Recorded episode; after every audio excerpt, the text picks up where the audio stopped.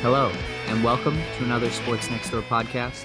My name is Owen. Today is Friday, April 16th, and I am joined, as I always am, by my neighbor Max. How's it going, my friend? As I was telling you off air just before, a little frazzled, had a very impulsive week and decided to move to Montreal basically on a dime after a call with some friends. So there's been a lot of logistical makings and then oh shit moments going on this week and uh, changes in the air, which is not something I've said once on this podcast, I think. Yeah.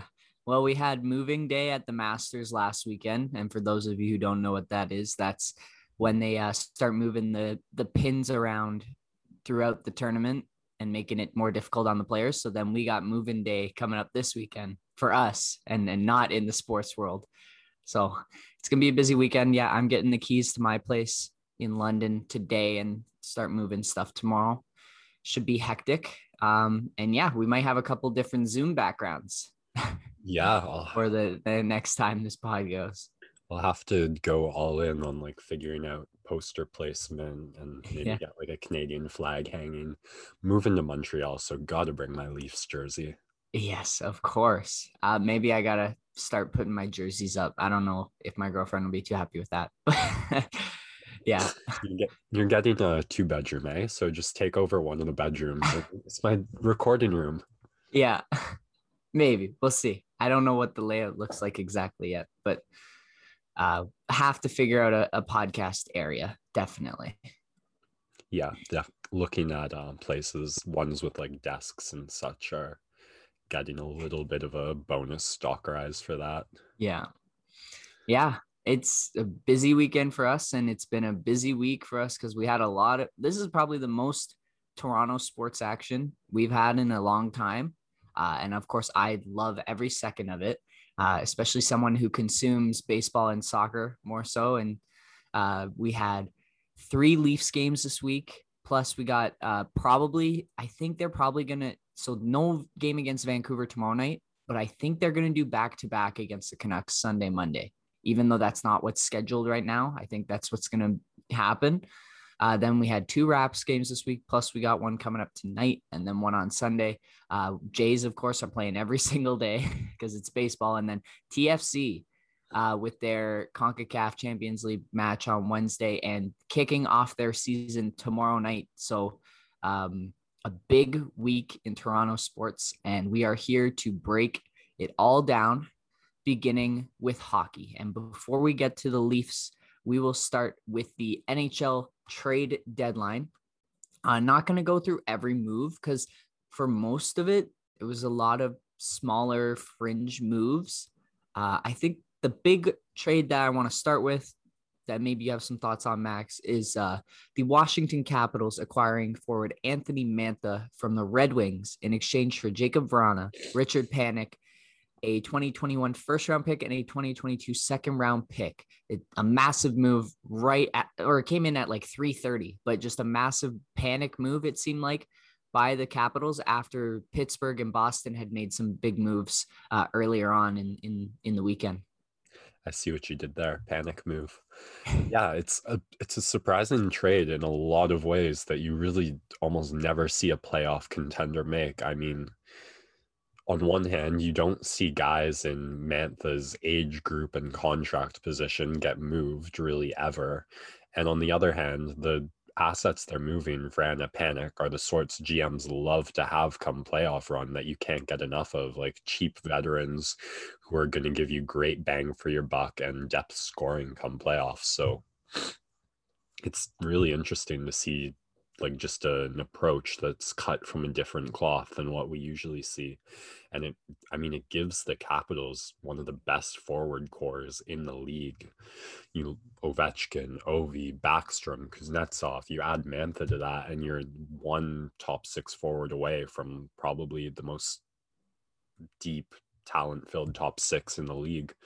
So going to be interesting but they're going to be missing some depth so And and so it's interesting. The way I saw this trade is first of all, Washington gave up a ton. Like, congratulations to Steve Yzerman for getting an absolute haul compared to everyone else at this deadline, not necessarily getting that first round pick or a couple of picks that they really needed. Uh, I think Columbus is the other team that made out really well, getting two firsts, one in the Savard deal, one in the Foligno deal.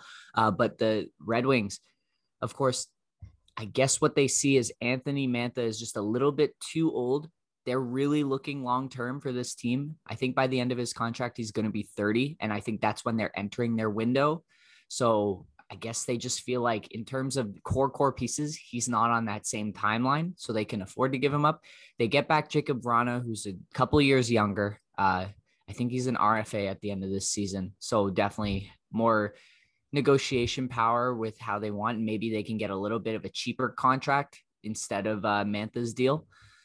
And then, of course, you get the picks, which is what you really want uh, when you're Detroit and you're rebuilding. And then on Washington's side, a lot of people were scratching their heads because Vrana is a great player, great young player they have on their team, which is something that Washington doesn't have a lot of because they've been contending for so many years. And uh, what I've heard and, and what I see here is is what they're getting with the Mantha deal is cap cap certainty. So with Vrana, you have to re-sign him in the offseason. You don't know how much that's going to be could actually be more than Mantha's deal.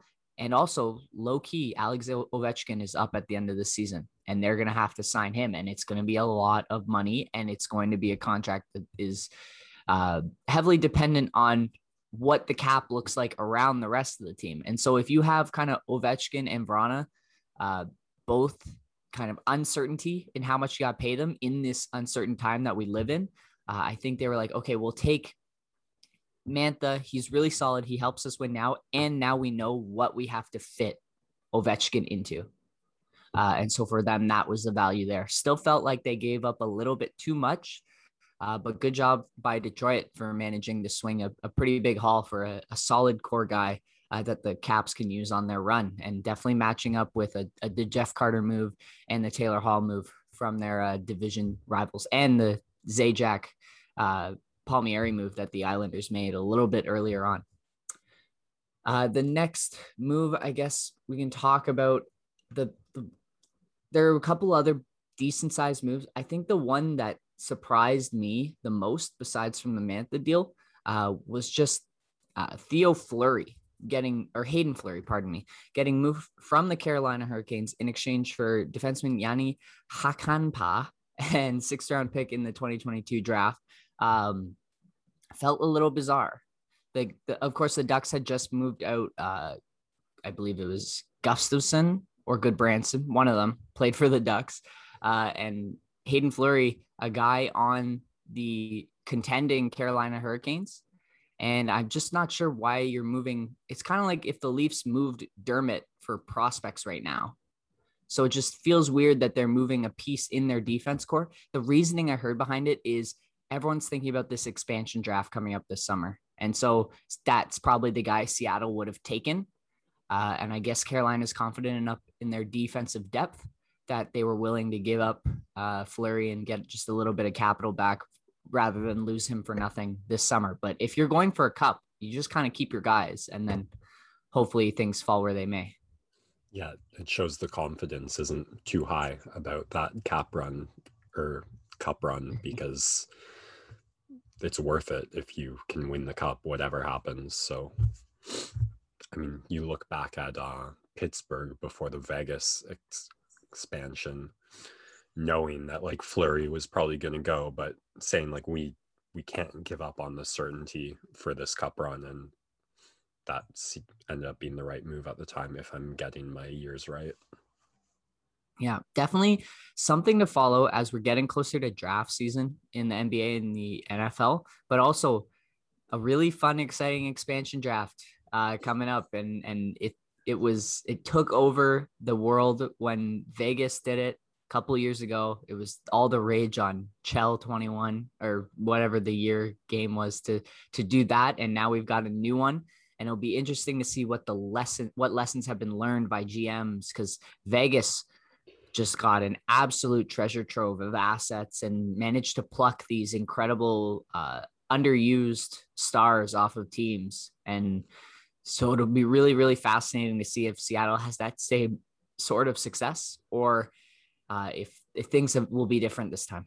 Yeah, that was a total uh, flipping of conventional wisdom on what an expansion draft is and produces, and it, I'm going to be really curious to see just as a like experiment on is that just a freak occurrence of like excellent management and a bit of luck or have analytics and like underused guys become such a prominent thing and chemistry and the skill gaps are way different than we think they actually are that you can build a contending team essentially from scratch.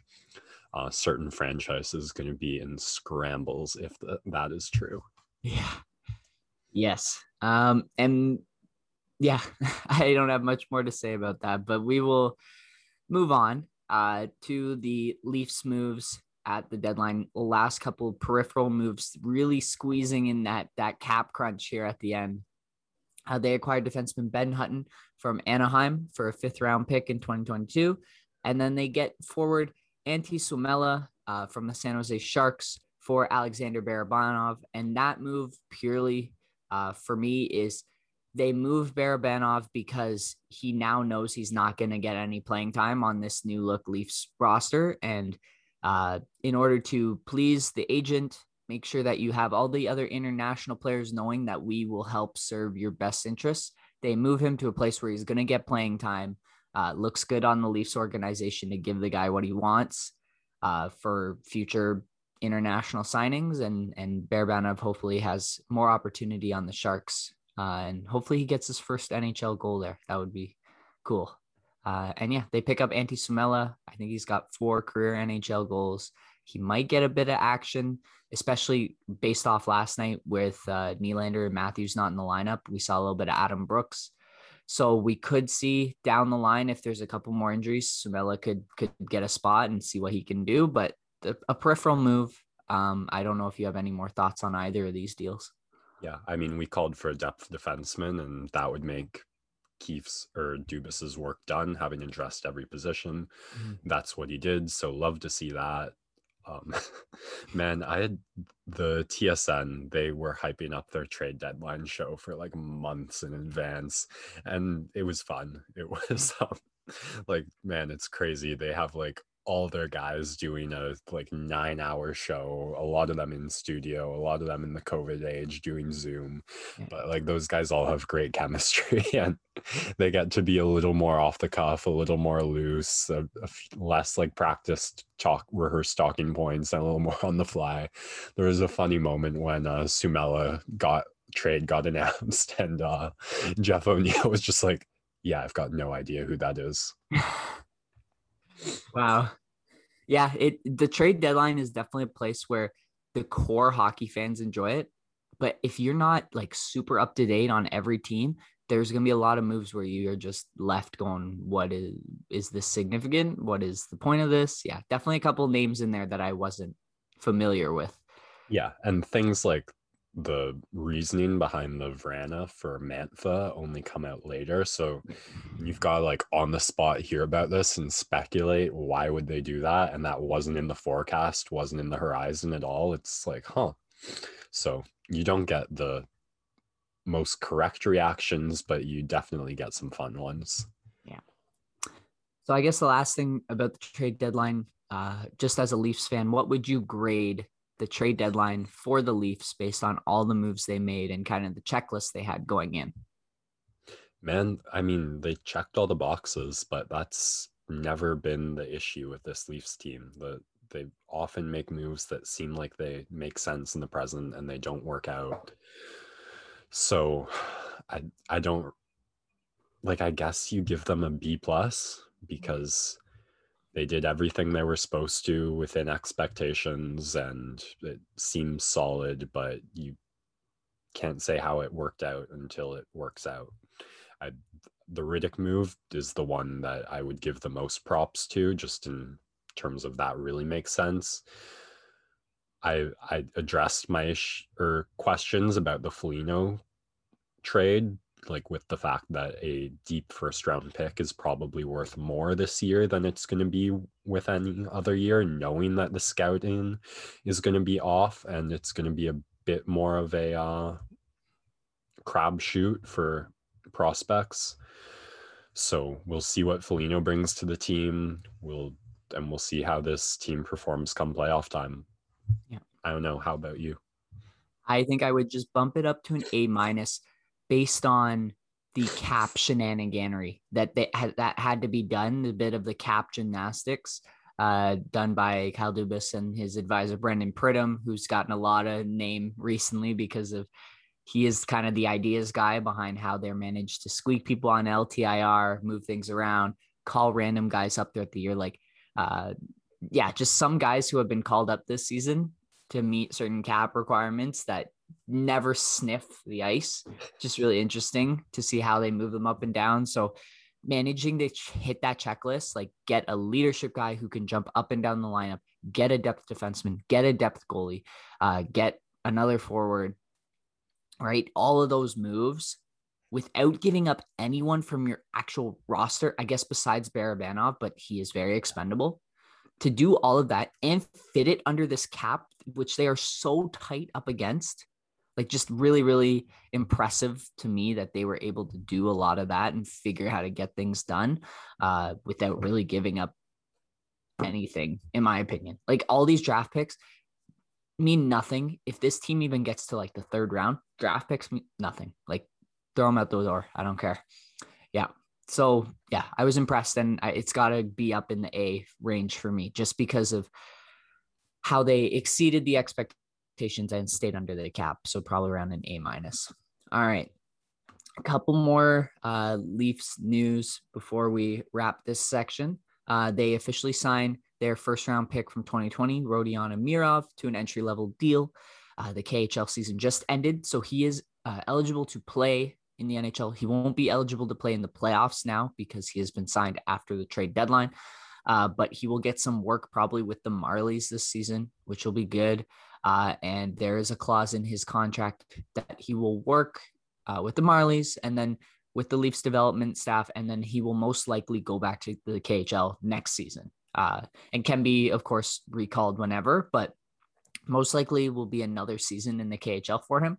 Uh, but gets to spend more time with the Leafs staff than I guess you would could say for some of the other international players. Uh, he has this opportunity now to work with the Marlies, work with the Leafs development staff, get to know the system, uh, and exciting for the kid to uh, possibly be a part of the future. He's only 19. He looks so so young in this picture here, and uh, people are really excited to see what he can do. And maybe it's a uh, another exciting piece that you can add to the depth, maybe like a Nick Robertson type uh, of the future. So yeah, there's some news there. Uh, we've also got Matthews missing last night's game, and he was day to day with an injury.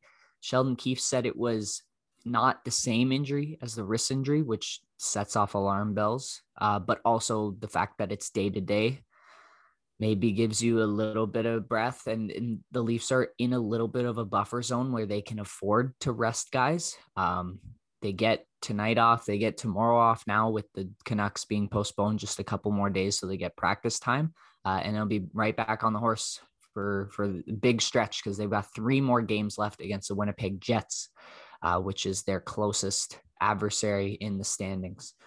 Um, the last thing I would say, just wrapping up last night's game, uh, missing Austin and, and Willie really has a big impact on this team. But the biggest thing is just the power play continues to be horrid. I think they're one for 40, their last 42 now. Um, just like terrifyingly bad and, and really inexplicably bad. Uh, and you just got to hope and pray that it's one of those things where they're going to start the upswing just around playoff time and then they'll just have a red hot power play uh, in playoff time because it, it needs to turn around quickly. Uh, they cannot continue to win five on five and expect to win more games. Well, it's this vicious cycle where teams know how unconfident and shaky they are on the power play right now. So they're able to play way more aggressive on the penalty kill. Like there was a moment in the five on three last night where all three Jets were in the corner hunting for the puck.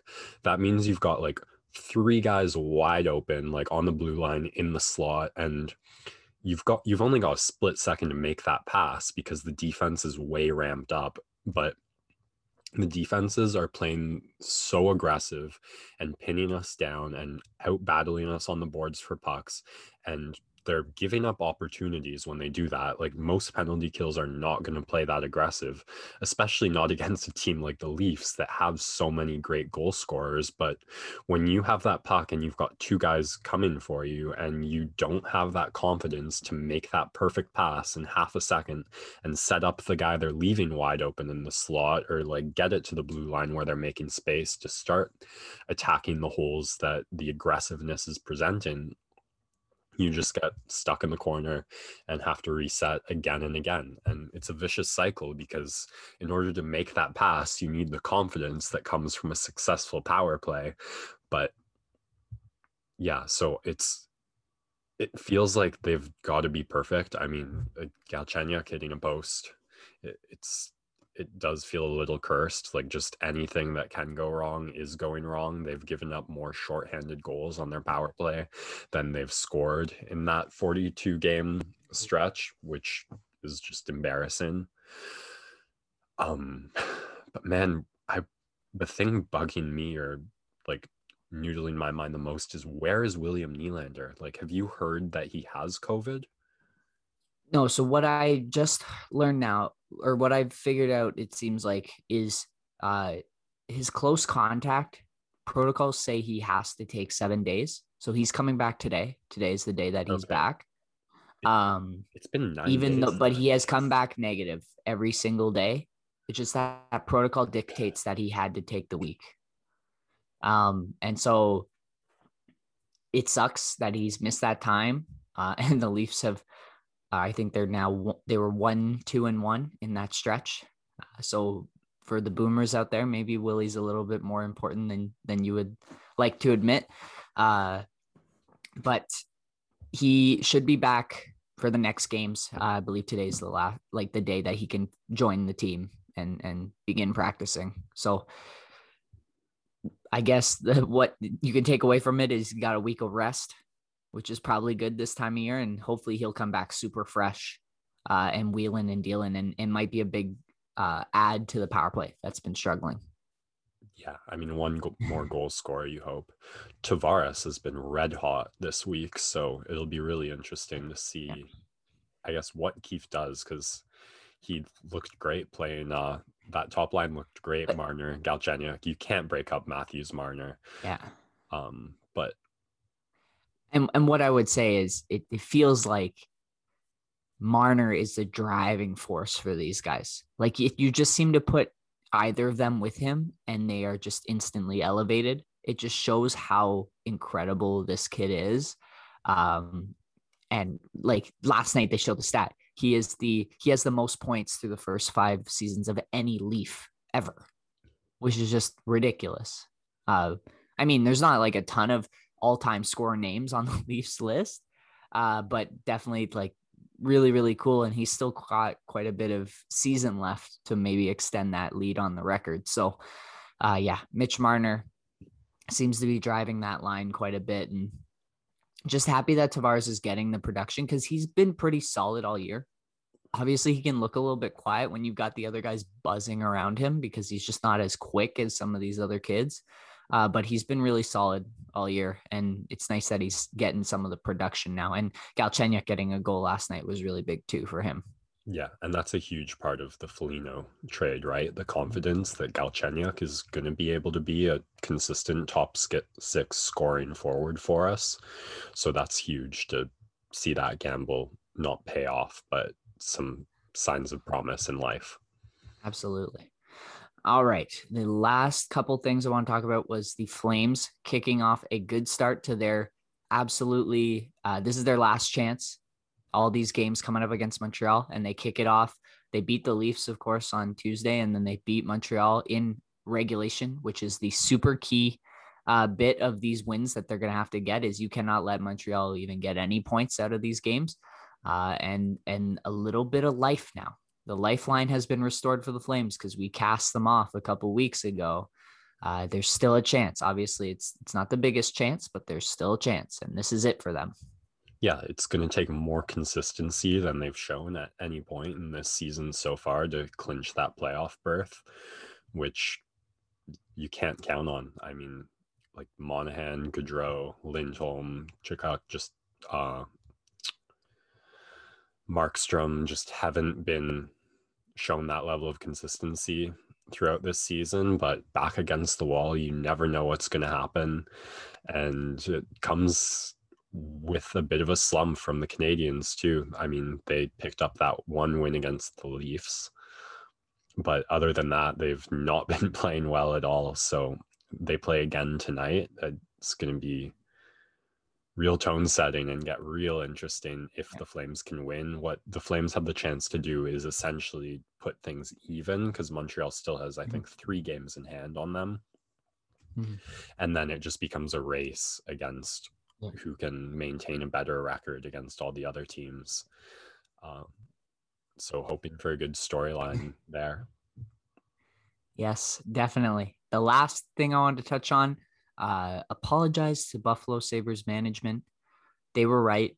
Uh, they have they are the best management in the league. Anders Bjork, of course, is outscoring Taylor Hall by 300%. Uh, he has three points this week. Taylor Hall has one goal for the Boston Bruins, and therefore all Buffalo Sabres slander uh, is negated. They are doing nothing wrong, and uh, great direction of the franchise. That is all. Keep it up. Yeah. all right. We'll take a quick break, come back for some combat corner. All right. We've got UFC Fight Night coming up this Saturday. Uh, it will be your last night um, in Toronto, getting to watch UFC for quite a while, and uh, then you'll be moving on. But first, let's hear that preview of what you got for us uh, this weekend. Yeah, a fight two years in the making. Kelvin Gastelum versus Robert Whittaker. This fight was supposed to happen for the middleweight title two years back in Australia, with Whittaker having to pull out the day of or the day before within like 50 hours of the fight after weigh-ins um, due to an emergency hospitalization. So you've got to feel so bad for Gastelum how that played out. And then he was one round away from getting that title shot. Is he stole it from him isn't the right word. Beat it from him maybe is. And he had a tough run from there.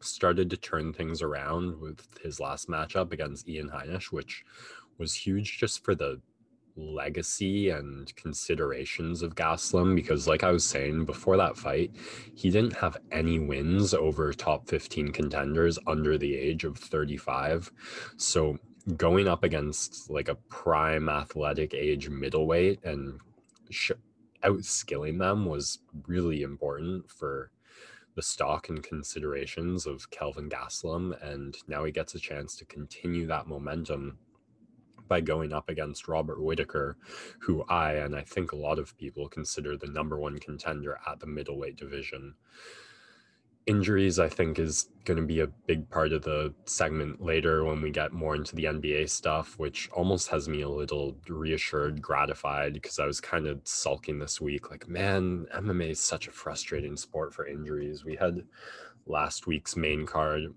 or main event getting taken away with Till having to pull out weeks before. Whittaker's supposed to go up against Costa. Costa had to pull out. Um, this isn't as good of a matchup. It doesn't do as much for Whittaker, but still a fun one. Like I said, Whittaker, I think, is the deserving number one contender. He should have gotten a shot after that Cannonier win, but he has to go out and get one more win. And it's kind of a chance for him to put on a showcase. I mean, the one month notice of that this fight means there isn't a full fight camp of game planning and practicing and getting certain motions down to an automated state. But having had that fight camp two years before, which they did the Ultimate Fighter, so Gastelum been on Whittaker's radar for a long time, and vice versa, which definitely makes it interesting. Whitaker, a really tactical guy, and I do think for the most part he should have this fight in the bag and a chance to just put on a showcase against Gastelum because he's just that elite a fighter, the number one middleweight contender. One thing that I think doesn't show up like in judges scoring and maybe get considered after the fights is he's managed to inflict two injuries on his last two opponents that really helped him win the fight uh, against Darren Till in that five round like chess match of a kickboxing contest um, Whittaker in the second, third round landed one of those stomping keep kicks on Till's knee and really damaged the mobility of Till. I don't think it ended up being like an ACL tear like some people thought, but Till couldn't really move for the latter half of that fight, and that was a huge part in Whittaker taking those later rounds. then against Cannonier, he um, like broke the arm or like made an indent fracture with a high kick when Cannonier was trying to block. I mean, those high kicks were money for Whittaker all night. He managed to, he was constantly throwing them so quickly. He'd throw a one, two, and then like whip a high kick in there right behind it. And Cannonier had to be sharp on that all night. And eventually, one snuck through, wobbled him, and Whittaker almost put him away. But I'll be curious to see if he can continue that streak of, uh, not scored but very useful injuries and damage inflicted on opponents. The reason I feel like Whittaker has this in the bag for the most part, though, is kind of the same thing I was saying about the last Gastelum fight, where I think Till just put out this really straightforward, easy to follow, uh, highlighting Gastelum's strengths and weaknesses game plan against him, where at distance, Gastelum didn't have too much. Um, Till did fight as a southpaw. Whittaker's an orthodox, so that's a little different. But he managed to really neutralize the hooks and the in close striking by clinching up Gastelum. And Whittaker, like I said, just such a tactical guy. It's I feel like he'll be able to take that game plan. He's so good at range. His reflexes are phenomenal. He keeps his hands so low, but manages to get a read on the striking and stay out of danger. Those high kicks are going to be money against a southpaw fighter. But it's an MMA match. Anything can happen. I thought uh, Gastelum was going to get totally technically outstruck against Izzy, and he managed to turn that into a really nerve wracking five round back and forth match, hurting Izzy twice. So Gastelum definitely has the power in his hands to make it interesting. The clinch work from close could go his way if uh, Whittaker isn't in all the right places and perfect. You saw Heinisch in the last fight against Gastelum try and implement his own grappling, and Gastelum was able to reverse position and get to a more dominant one every time. I mean, Whittaker, like GSP esque in no formal wrestling background, but just being a great athlete and having a great sport IQ is a great wrestler and competed for Australia in the past. So some I'm hoping to see a couple grappling exchanges to see the difference between those two there. But yeah, I I'm hoping to see a showcase from Whittaker. The no one's stopped Gastelum yet. Izzy got very, very close, but didn't. So put a stamp on that um, contender run to earn a title shot and do something no one's done.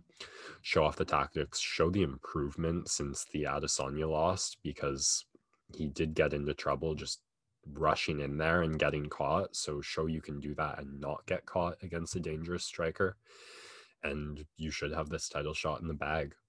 So looking forward to that performance and see what's to come from Whittaker also we'll definitely have to check out the highlights replays of the Askren Paul boxing match, but I've said everything I've got to say on that. So should be a good weekend for combat. We're back. I hope your back is doing great, Owen, because you're going to have to carry the rest of this podcast and perhaps a few more. All right.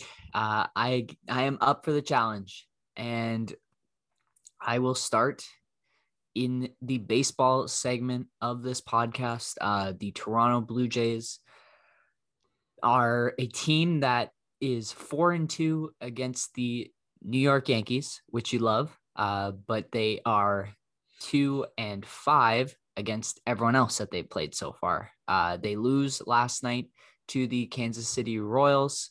Um, tried to make their way back. Tough loss. Uh, you take it and you just keep moving on. That's how baseball goes. The season is just endless. Uh, kind of couple takeaways from the Yankees series. Uh, Hyun-Jin Ryu with another quality start. This guy is just an ace. Period. Uh, he's made nine quality starts in his 15 total starts for the Blue Jays over his tenure so far, uh, which is really, really great. Um, it's just such a nice uh, piece of like relaxation for the managers, knowing you don't have to expend the bullpen on that day. Um, Bo Bichette and Vladimir Guerrero Jr. have been the two hottest hitters on the team. Really loved the approach I've been seeing from them. Bo Bichette with the massive game, uh, three hits in the walk off homer to win the Yankees series uh, on on Wednesday, and that is huge. You just love the salty Yankees tears. They are last in the uh, AL East right now, which you just love to see. Um, and Vladimir Guerrero Jr., great offensively. The thing I'd, I'd say defensively that really freaks me out is when he's playing first base, no matter what play it is, he is always stretching way too far uh, to make the play at first base. Like he, it seems like he does the splits every time there's a play to first which I appreciate the effort that he's trying to give his guys the best chance to get the out. He's stretching out, he's attacking the baseball at first base, but he's going to hurt himself. Like, I swear, every time there's a double play or anything, he's like falling off the base after he makes the catch, like stretching out. So I'm just worried about the injury risk there. But uh, so far, so good. He's been staying solid. The reason why I worry about injuries is I'm going to quickly read you off the Toronto Blue Jays current DL or I guess IL, it's called now the injured list. Cavan Biggio last night uh, took a line drive off of his hand uh, in the game against Kansas City. The x rays have come back negative, which is great. So, probably just a bruise. He might be out for a day or two. Uh, also on the on the injured list, Jordan Romano, Ross Stripling, Julian Merryweather, David Phelps, Tyler Chatwood, Thomas Hatch, George Springer, Teoscar Hernandez, Nate Pearson, and of course Kirby Yates, who we lost for the season at the beginning. But the Jays, like that is key, key bullpen pitchers, your best offense or your best like fielder in in George Springer, uh last uh, last year's Silver Slugger winner in Teoscar Hernandez, your current closer Julian Merryweather, um, and then of course now your everyday third baseman Cavan Biggio might miss a little bit of time. Just decimated by injuries this early to start the season. And the fact that this team is six and seven with all of those key, key injuries is just something you got to take a deep breath and say, okay, let's get a little bit healthier. And of course, there's always going to be injuries throughout the season, and every team's going to deal with it. The Jays are probably going to get a couple more, and as they bring guys back, but it's just like, especially who's been injured, some of these really, like, especially George Springer, that's so key. Uh, I think the ceiling on this team is a lot higher. And so you got to feel fairly satisfied at six and seven right now because you've seen some good stuff from guys, of course, like Ryu, Steven Matz, um, and Julian Merryweather before he was injured. But then Bo and Vladdy have been the really big bright spots so far uh, on this season. I think there's a lot of room to improve here for the Jays. So hopefully they can do that moving forward. I think once people start getting healthy, Tanner Roark needs to be gone from this team because he's making a ton of money and so far he's been really brutal. Um, but we'll we'll see what happens moving forward. Uh, the other thing that I just wanted to talk about this week, another no hitter thrown. That's two already in the young season. White Sox pitcher Carlos Rodon uh, throws a no no against Cleveland, uh, and I feel like we might see a couple more no hitters as the uh, era of the strikeout continues to increase.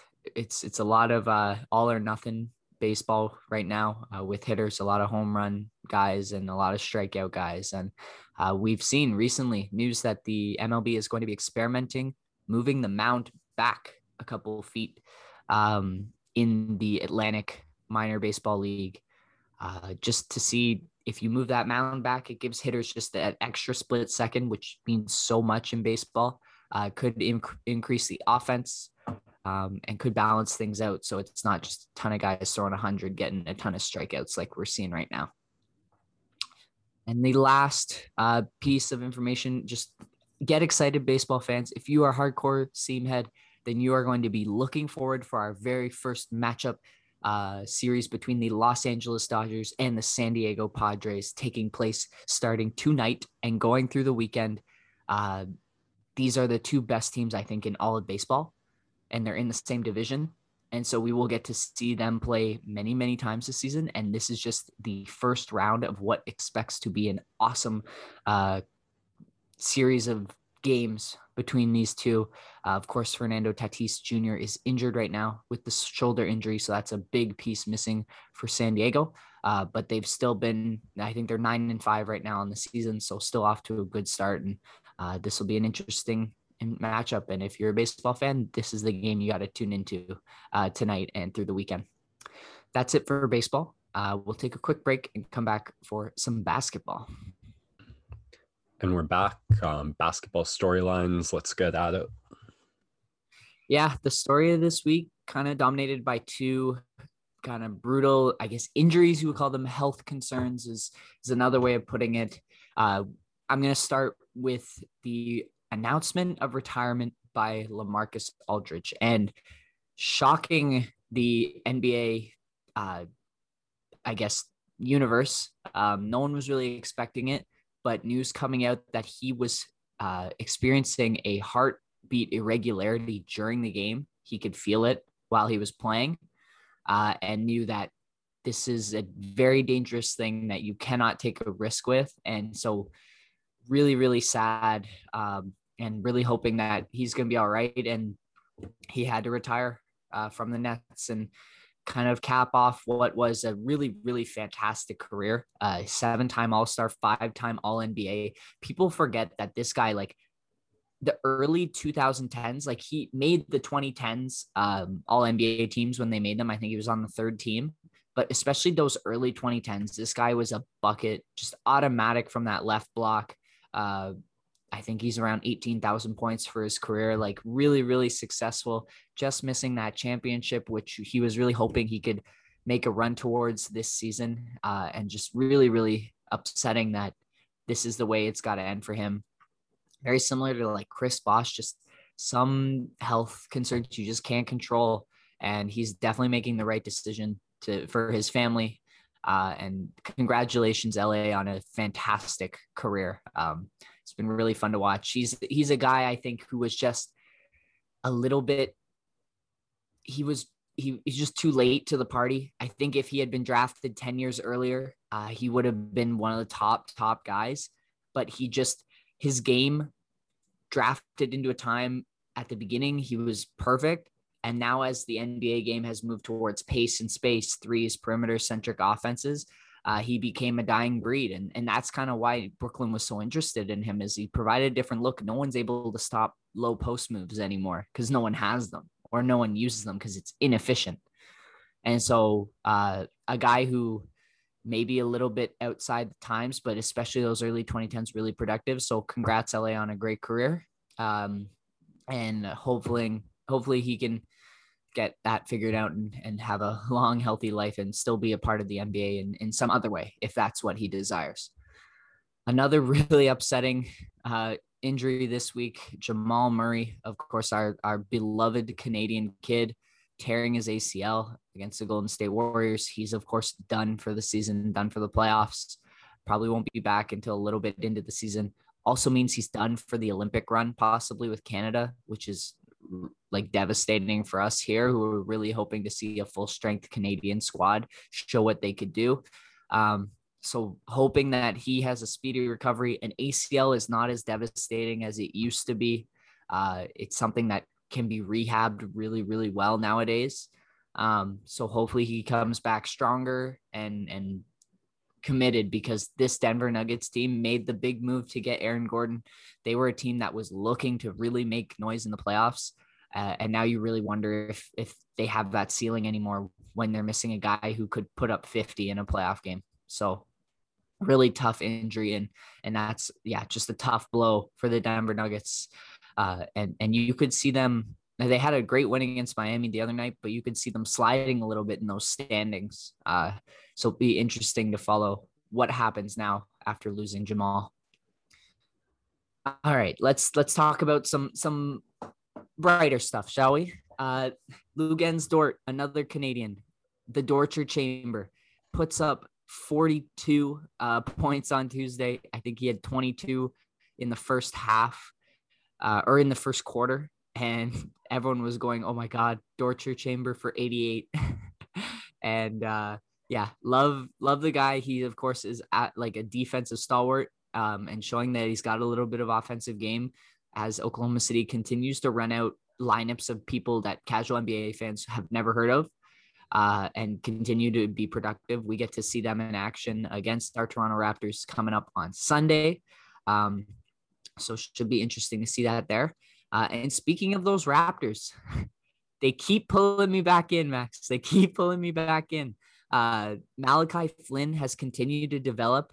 He's been fantastic defensively, really active hands. I've already said a lot of this. Khem Birch, such a breath of fresh air compared to what we've been getting from Boucher and Baines defensively and even a little bit offensively. Like he had a couple of blocks the other day, just looks so much more athletic and, and can stay with guys in the paint.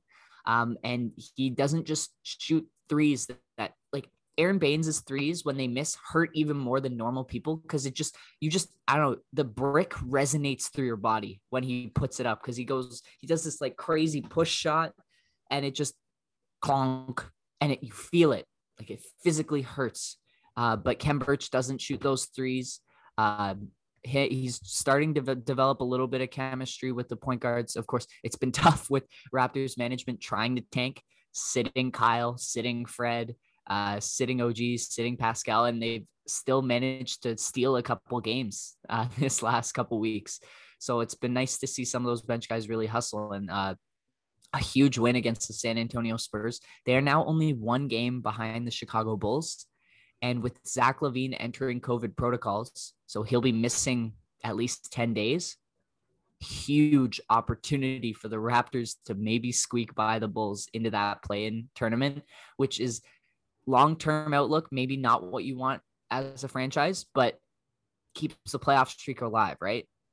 And gives fans something to cheer for because you got to think that if this team gets healthy, they're definitely better than all those teams in the play-in tournament. You would think. So just really interesting to see what like when this team is fully healthy and now you've got an actual productive center in Khem Birch, maybe they could actually do something in the play-in tournament and get into that official playoffs and then see if you could make a little bit of noise. I mean, who are the teams they lost to this past week? The Hawks, the Knicks. So those are the those are the teams, right, in the play-in who will probably be around that seven seed. Um, I think the Hawks game especially was just poor effort. Like Gary Trent and OG were kind of taking over and trying to get their own shots, which was really weird to see because they're normally not like that. But yeah, and Gary Trent was another guy who missed the game against San Antonio, and the Raptors somehow still managed to pull it out. Like just Flynn, Birch, and then they got some great bench play from Yuta Watanabe, Paul Watson Jr., Freddie Gillespie this 10 day guy. Uh, very similar. You can't have him and Birch on at the same time, but if you run kind of uh, Birch Pascal, Gillespie Boucher, any combination of kind of those two switch back and forth, like Birch and Gillespie provide you very similar gameplay. Uh, and Gillespie goes up, blocks DeMar at the rim, uh, but then he gets dunked on by uh, Eubanks later on. Still, he's willing to challenge, and uh, he's a big dude, so he sets good screens. And uh, has given them a ton of energy on the offensive glass as well, which I've really liked. So, really interesting to see that now you're getting production out of this bench. Uh, and maybe if they get healthy, they could do something. They keep pulling me back in. I don't want to be pulled in. Every time they lose, it's like, all right, tank for a top five pick. And when, every time they win, it's like, oh, they're right there. They're right there. So it's it's not the best spot to be in, but yeah, they're they're uh, wavering, vacillating back and forth between being a lottery team and being a team that maybe, hey, you could do something in the in the play-in tournament. So yeah, that's the story of being a Raptors fan right now. Uh, let's move over to the Western Conference where we get to talk about two absolute studs, Luka Doncic, did you see this highlight? The floater three pointer, game winner, buzzer beater. Just ridiculous stuff from him. Continues to be an absolute magician. Um, he had some comments this week about not actually being a fan of the play in tournament because uh, he's been, of course, working his butt off all season and he's rewarded with having to play extra games to just get into the playoffs.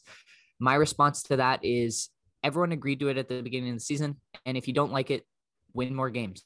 Or if you are in that play-in tournament, you only have to win one. The two teams that trying to steal your spot right now is the seventh seed have to win two. So just win. That's all I gotta say to Luka. And he's a guy that, like, of course, he's gonna suck it up and play. Um, yeah. So looking forward to see what he can do down the stretch, and maybe with, of course, the unfortunate injury of Jamal Murray and the Lakers still being uh, unsure of when their two big guys are coming back. Maybe Dallas can jump up the standings a little bit, also chasing Portland there as well, and maybe jump into that six seed so they don't have to play in the play in tournament. It's also the last team I want. Well, it's an, I was going to say it's an unfortunate season to uh, test the play in tournament when you already have that condensed schedule. So those concerns have already been amplified, and that's what it's coming off the back of. I think Mark Cuban, the Mavericks owner, said something similar within the past week. Yeah. That's all. The other main yeah, the other major storyline with the schedule is the frequency of injuries is now really starting to gear up uh, because you've had teams that have missed time due to COVID and now they're playing a ton of games and a ton of nights. I know the Grizzlies, the Spurs, uh, I can't even name some of the other teams, but just those two stuck out to me. They're playing like six games in nine nights, seven games in 12 nights, like really, really con- condensed schedules and that puts a huge toll on on your body and and that's why like James Harden, uh, Anthony Davis, LeBron James, all these guys with injuries, teams are being extra extra cautious in bringing them back. Um, and so as long as you can stay out of that play-in tournament, they're going to be really hesitant to bring back their big guys until uh, they are healthy. And uh, the condensed schedule is a big part to play in that. All right, let's get to the last team I want to talk about the Golden State Warriors. Steph Curry has been an absolute inferno, like arsonist, uh, surface of Jupiter or the sun, uh, just like whatever the hottest thing you can imagine. That is what he is right now. He is averaging 39 points per game in the month of April. and that is over uh, one, two, three, four, five, six, seven, eight games. He's averaging 39 points. He had another 33 last night against Cleveland in their win. Um, they now jump into a tie with San Antonio in their spot. I think that's the uh, nine spot in the Western Conference, uh, with the Pelicans just a, a game and a half behind both of them. So it's going to be really tight down the stretch, those three. But right now, Golden State's in a good groove. Uh, kind of weird that it it times up with the uh, injury to James Wiseman and him no longer playing minutes. It feels like they've been trying to force him in to their system, and he's more of a pick and roll type guy.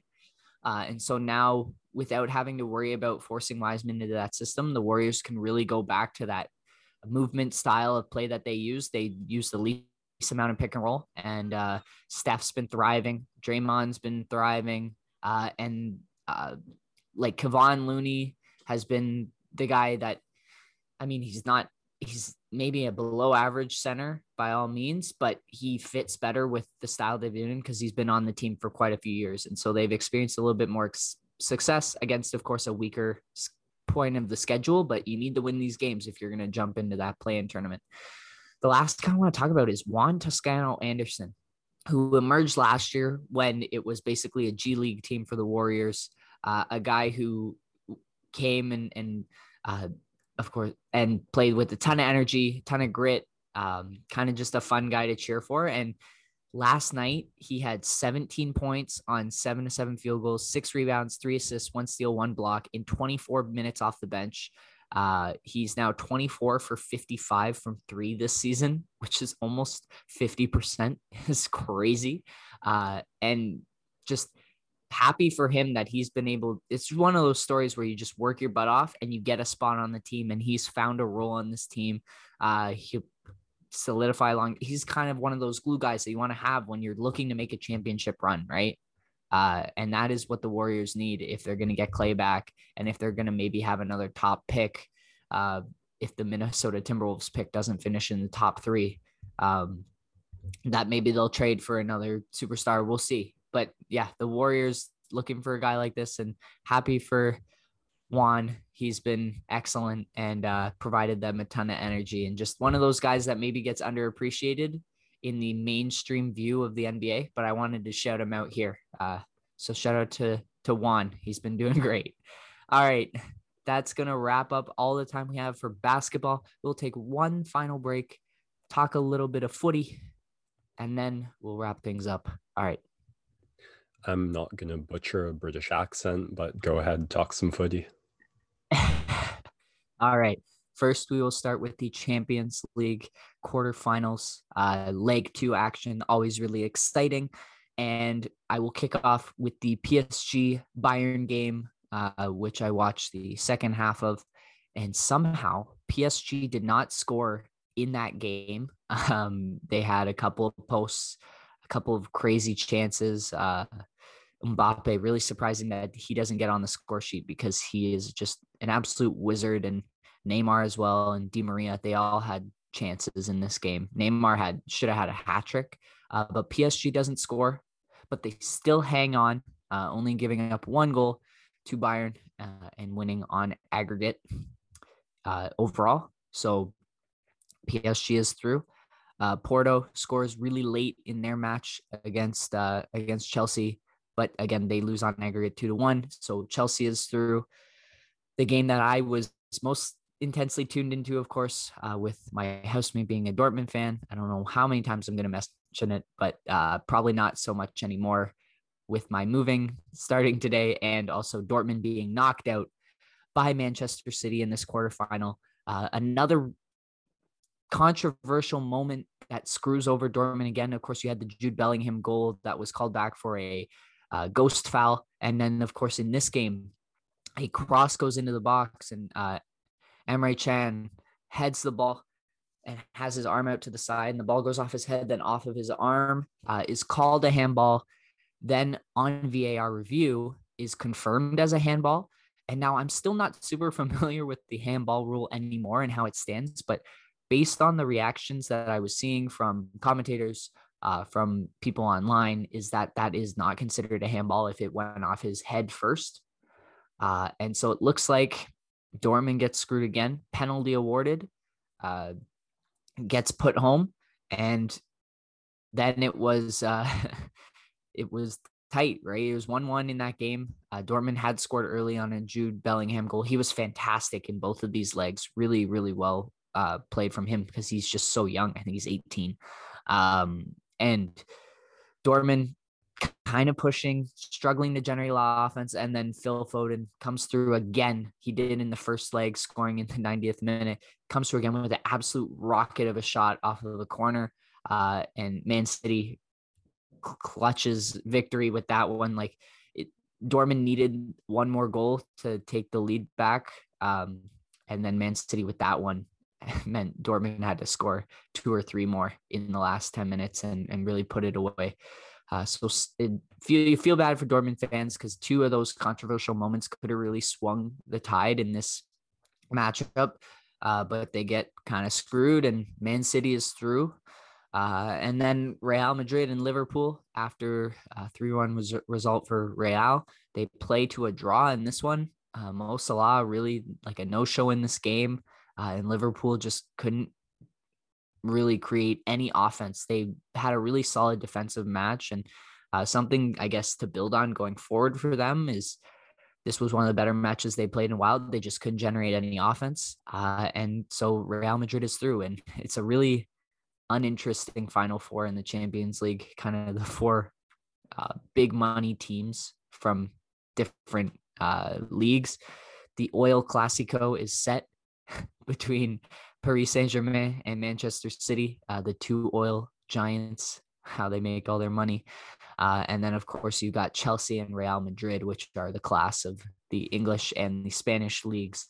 So, uh, four favorites, I guess you would say. Um, but you know it's going to be really high level football, which is what I'm excited for moving forward into the semis of the Champions League. Moving on to the, uh, I guess, the Dollarama store version of Champions League CONCACAF here in North America. Uh, Toronto FC starts their brand new season with the brand new manager, with a team missing uh, Jozy Altidore and Alejandro Pozuelo, probably their two top players, like a lot of young guns, and they go, they come back to Toronto after having drawn in the first leg, and they beat the uh, last year's Mexican League champions, Club Leon, and a huge, huge victory for them. Um, 2 1 result. Mullins and Moro with the goals. Uh, that second one was really, really big, and you could see them playing really hard for the new manager. Um, they hang on for dear life. Club Leon scores late, and they were pressing the last 10 minutes. There was chippiness, uh, guys getting frustrated on fouls, kicking the ball away. You had um, a, a, injury to a TFC player, and rather than throwing the ball back to TFC, Club Leon just decided to maintain possession, which is not something you see. And and if, like the people on TFC's bench were freaking out when it happened. Really, really upsetting moment.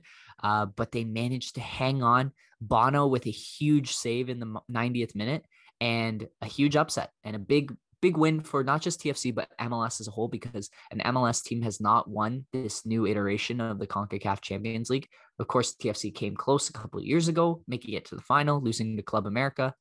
Um, but maybe this will be the year that an MLS team finally gets the Champions League trophy, uh, and TFC is in the mix as they move on to the quarterfinals. Finally, uh, after that great result on Champions League, the TFC will kick off their MLS season starting tomorrow. Uh, looking forward to that. Toronto sports in full swing, uh, and we will be here to bring it all for you coming up on the next podcast. Uh, thanks everyone so much for listening. Uh, take some time, check out YouTube. Max's Khabib video is absolutely killing it for us. Um, so definitely, if you have any takes there, put them in the comments there and uh, continue to listen, share it with your friends. We really appreciate the support and we will continue to pump out pods despite the chaos in our personal lives as we move uh, from location to location, Max, especially with the big move to Montreal coming up. I'll leave it to you, my friend. Respect your goats. Sports next door signing out.